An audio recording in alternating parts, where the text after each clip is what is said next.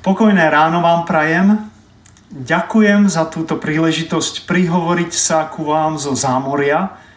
Dúfam, že to neznie ako zo záhrobia. Ohľadom dnešnej homílie sme sa dohovorili začiatkom koronavírusovej krízy a aj keď sa situácia na Slovensku vďaka Bohu uvoľnila a vy sa môžete stretávať osobne, dohodli sme sa, že pri tejto forme kázne cez video na stenu ostaneme. Dúfam, že vám to nebude na prekážku.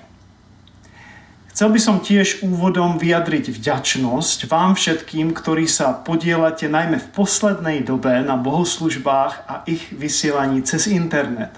Lebo my vaše bohoslužby celá rodina sledujeme a účastníme sa tak na bohoslužbách na Cokrovej.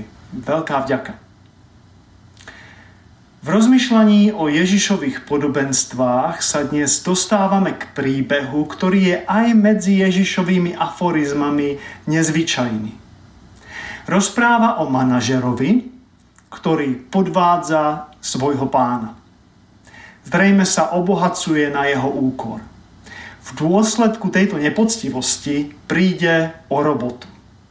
Keďže nie je stavaný na to, aby robil manuálne, a požiadať o podporu v nezamestnanosti sa tiež hanbí, príde s nasledujúcim nápadom. Zavolá si jednotlivých dlžníkov, svojho pána a zníži im dlh. Ty dlhuješ 100, sadni si a napíš 50. Ty tiež 100, napíš 80.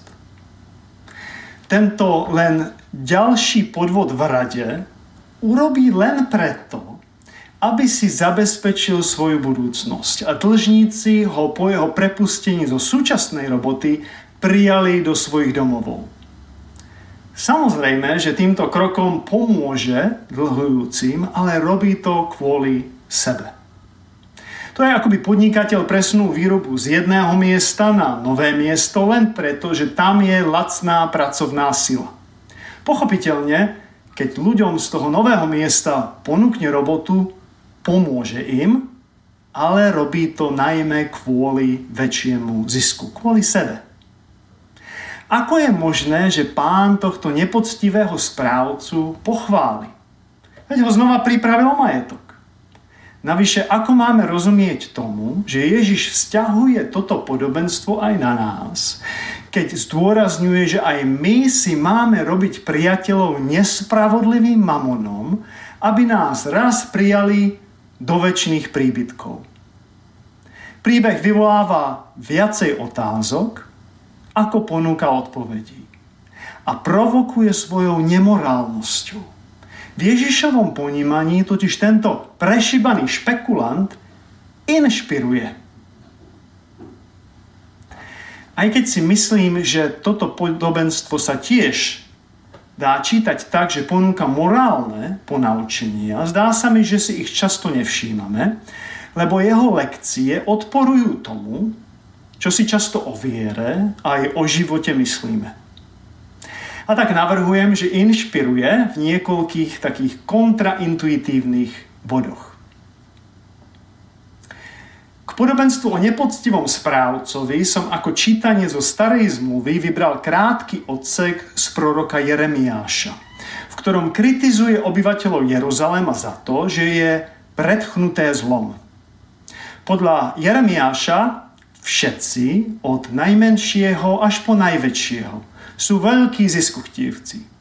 Od proroka až po kniaza. Všetci podvádzajú. Korupcia zasiahla celú spoločnosť, od najmenšieho až po najväčšieho. Všetci sa ženú za ziskom bez ohľadu na to, aké majú presvedčenie. Podvádzajú dokonca aj proroci, aj kňazi. Tí, ktorí by mali byť príkladom v zbožnom správaní, sú naopak príkladom v nepoctivom jednaní. Tieto dve charakteristiky z Jeremiášovej doby sa dajú vypozorovať aj u nášho prešibaného manažera.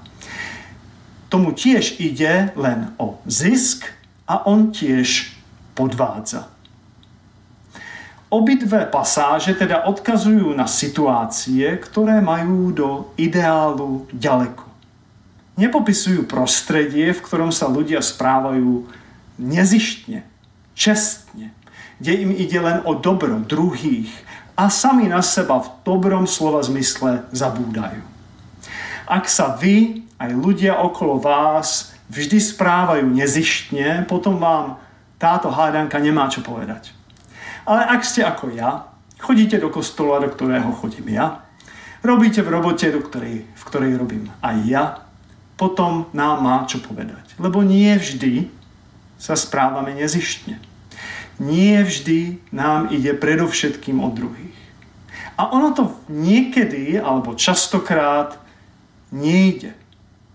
Nie je možné alebo žiaduce sa správať len nezištne.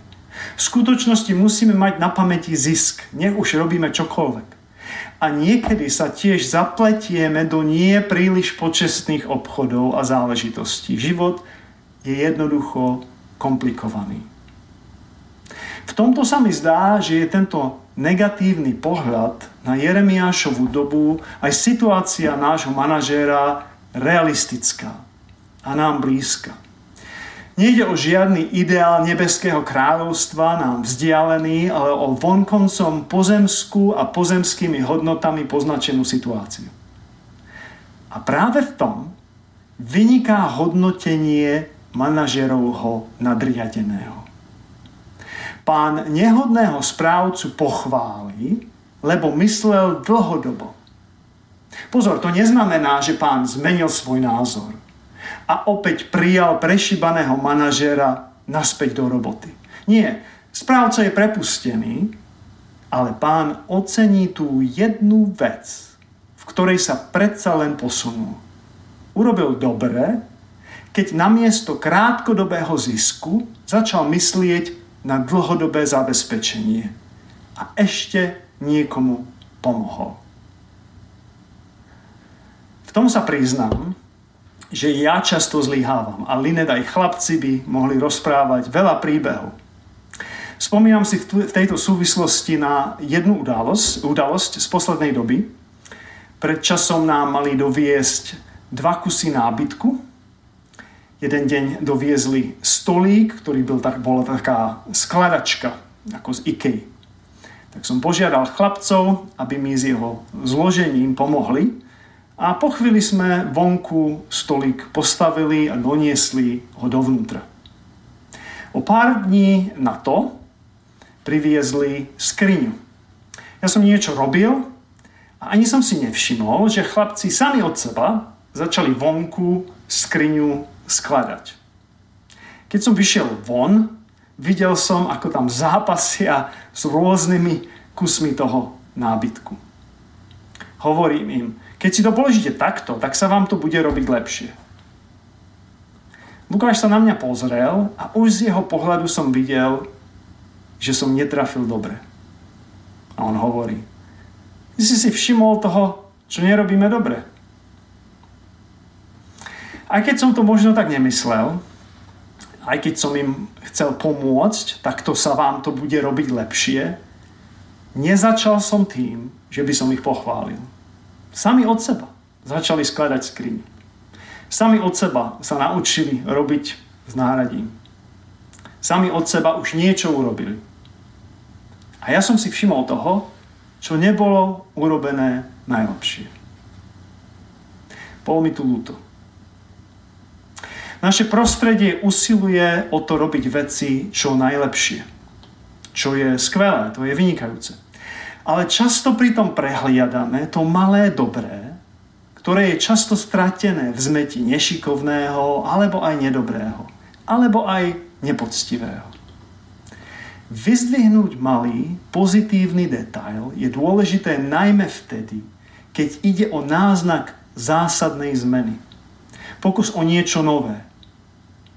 Pozoruhodné je, že podobenstvo o nepoctivom správcovi sa nachádza hneď za príbehom o marnotratnom synovi, s ktorým sa spája v jednom podstatnom bode.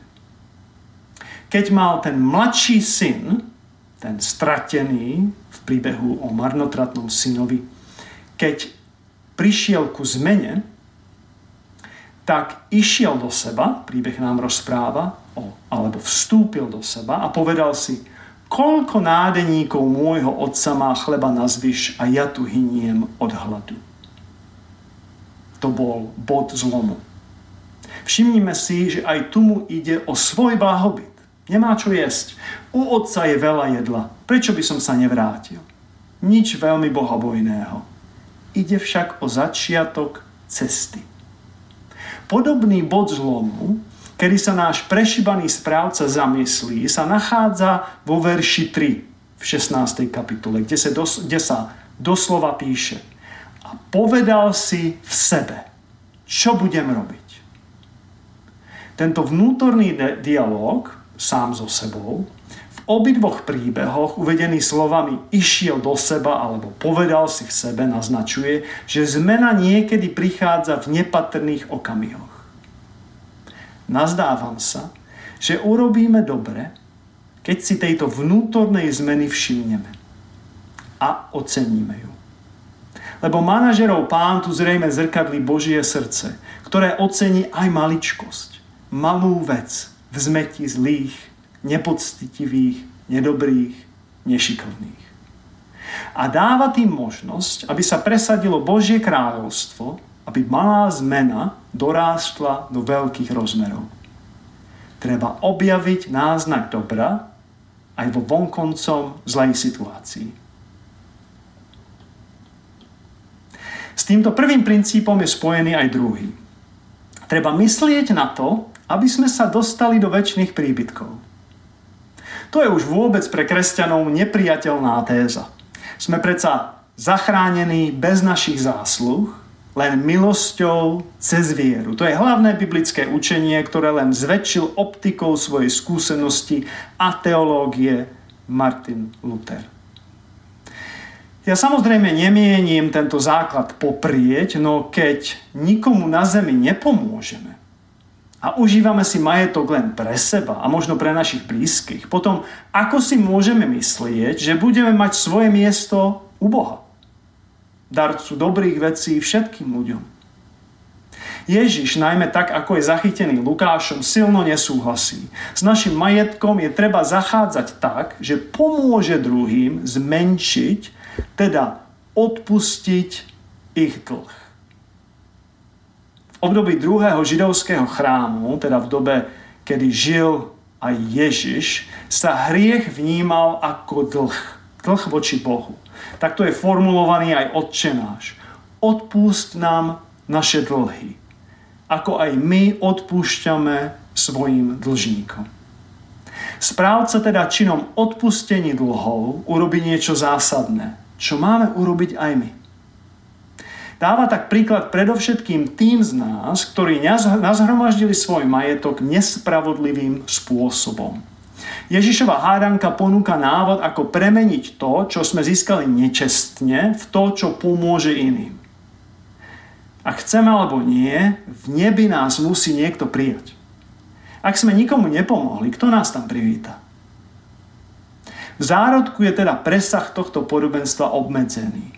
Ale Ježiš rýchlo dodáva, ak ste teda neboli verní v nespravodlivej mamone, kto vám zverí pravé bohatstvo? A ak ste neboli verní v cudzom, kto vám dá, čo je vaše? A tak máme nad čím rozmýšľať všetci. Logika tohto tvrdenia spočíva v rozoznaní, že všetko, čo vlastníme tu, v tomto živote, nie je naše. Sme podobne ako ten manažer, len správcovia. Mali by sme použiť svoj majetok k tomu, aby sa ľuďom znížil, odpustil dlh. Ježiš nás teda vyzýva, aby sme žili s vedomím horizontu väčšnosti, kam nás niekto musí privítať. Preto, aby som bol po smrti s Bohom, musím niečo urobiť tu. To ľudia sveta dobre chápu. Niečo za niečo. Deťom svetla sa to ťažko prijíma, lebo vedia, že záchrana prichádza od Boha nezávisle na našich činoch. No toto dôležité a dobré poznanie vedie často k ľahostajnosti voči druhým ľuďom. Nie k činu, k individualizmu nie k záujmu o druhého. Tretia lekcia sa týka kontrastu medzi Bohom a majetkom. Nemožno slúžiť Bohu aj mamonu, hovorí Ježiš. Takýto protiklad je nezvyčajný aj v živote, aj v Biblii. V živote totiž, a Biblia tomu rozumie a odobruje to, v živote totiž môže mať človek rád niekoľko vecí naraz. Môže sa venovať jednej veci aj inej. A to samozrejme dovoluje energia a čas. Bolo by prehnané povedať, nemôžeš robiť na dome aj na záhrade. Alebo nemôžeš sa venovať jednému dieťaťu a nie druhému. Takýto kontrast dáva zmysel len vtedy, ak je naša energia obmedzená, alebo pokiaľ sú obidva protipóly príliš silné. V starej zmluve sa takýto silný jazyk používa len pre vzťah medzi hospodinom a iných, inými bohmi. A ja sa nazdávam, že Ježiš interpretuje túto starú tézu, ktorá, ktorá je už v desatore, pre svoj viac sekulárny kontext. Túžba po majetku, mamon, je novodobý boh, ktorý ťa celkom pohltí, zviaže, zotročí Nemôžeš slúžiť aj majetku, aj Bohu. Potom teda dáva zmysel, a kto tak je, že je pán tohto manažera, vlastne Boh, tak nadšený, keď správca, manažer urobí aj keď len malú zmenu. Lebo urobil niečo veľmi ťažké. Začal trhať putá majetku. Čo každý, kto s niečím hlboko zápasil, pochopí. Vymaniť sa zo závislosti na niečom silnom vyžaduje veľa malých krokov a každý treba osláviť. Pre toho, ktorý nebojoval napríklad so závislosťou na alkoholu, je deň bez piva niečím nepodstatným. Pre toho však, kto sa bránil tomu napiť sa hodinu čo hodinu, ten jeden deň ide o obrovský úspech. Začiatok cesty. Naše zachádzanie s majetkom je teda úplne zásadné. Nie je to akási nepodstatná vec, vzdialená našej viere. V tom, na čo používame naše peniaze, sa pozná, kto je náš pán. Lebo kde je naša peňaženka, bude aj naše srdce. Vrátil by som sa na záver k tomu, ako som začal. Prirovnal som špekulanta z nášho podobenstva k obchodníkovi, ktorý presunul svoje podnikanie na miesto, kde je lacná pracovná sila, aby si viacej zarobil. Oscar Schindler, tak ako jeho príbeh prerozpráva film Schindlerov zoznam, podobne kúpil továreň v Krakove, aby si dobre zarobil. Presťahoval sa zo Svitáv do Polska, lebo vojna mu tam ponúkala väčší zisk a z podobne zištných dôvodov začal zamestnávať Židov. To, že im pomohol vyhnúť sa deportáciám a smrti, nebolo pôvodne jeho hlavnou pohnutkou. Išlo o fungovanie jeho továrne. A Židia pracovali zadarmo. To, čo im platil, išlo Nemcom. Schindler a jeho postoj sa však zmenili v čase, kde sa stal svetkom masakru v krakovskom gete. Napokon sa v svojom postoji celkom obrátil, dal by sa kresťansky povedať. Najskôr využíval Židov kvôli zisku. Nakoniec použil takmer všetok svoj majetok len, aby im zachránil život. Kto sa objavil na jeho zozname, bol zachránený. V závere filmu ho zachránení Židia ocenia, lebo tým, že zachránil jeden ľudský život – zachránil celý svet. A Schindler len ľutuje, že toho neurobil viacej. Pre svoj čin je napokon pochovaný na hore Sion v Jeruzaleme. Pôvodne oportunista, využívajúci Židov k zisku, sa stáva človekom, ktorého po jeho smrti pozvú Židia do svojej domoviny ako jediného z nacistických Nemcov. Silný príbeh. Nie nepodobný podobenstvu o prešibanom špekulantovi. Nech tento zvláštny Ježišov príbeh inšpiruje aj nás. Všimnime si dobrých vecí v spletitosti zla. Môže to byť začiatok veľkej cesty. Nás alebo druhých. Boh tohto sveta sa volá neustály rast, kumulovanie majetku, honba za ziskom. Tento Boh je silnejší, ako si myslíme. Ako sa z jeho svodov vymaniť? Myslíme na budúcnosť za budúcnosťou. Do väčšných príbytkov nás musí niekto prijať. Najdú sa takí? Použijeme teda to, čo máme, to, čo v podstate nie je naše, aby sme mohli raz dostať skutočné bohatstvo. Lebo možno tak ako príbeh Oskara Schindlera, aj naša cesta musí začať malým krokom ktorý nás postaví na cestu, premieňajúcu nás aj druhých.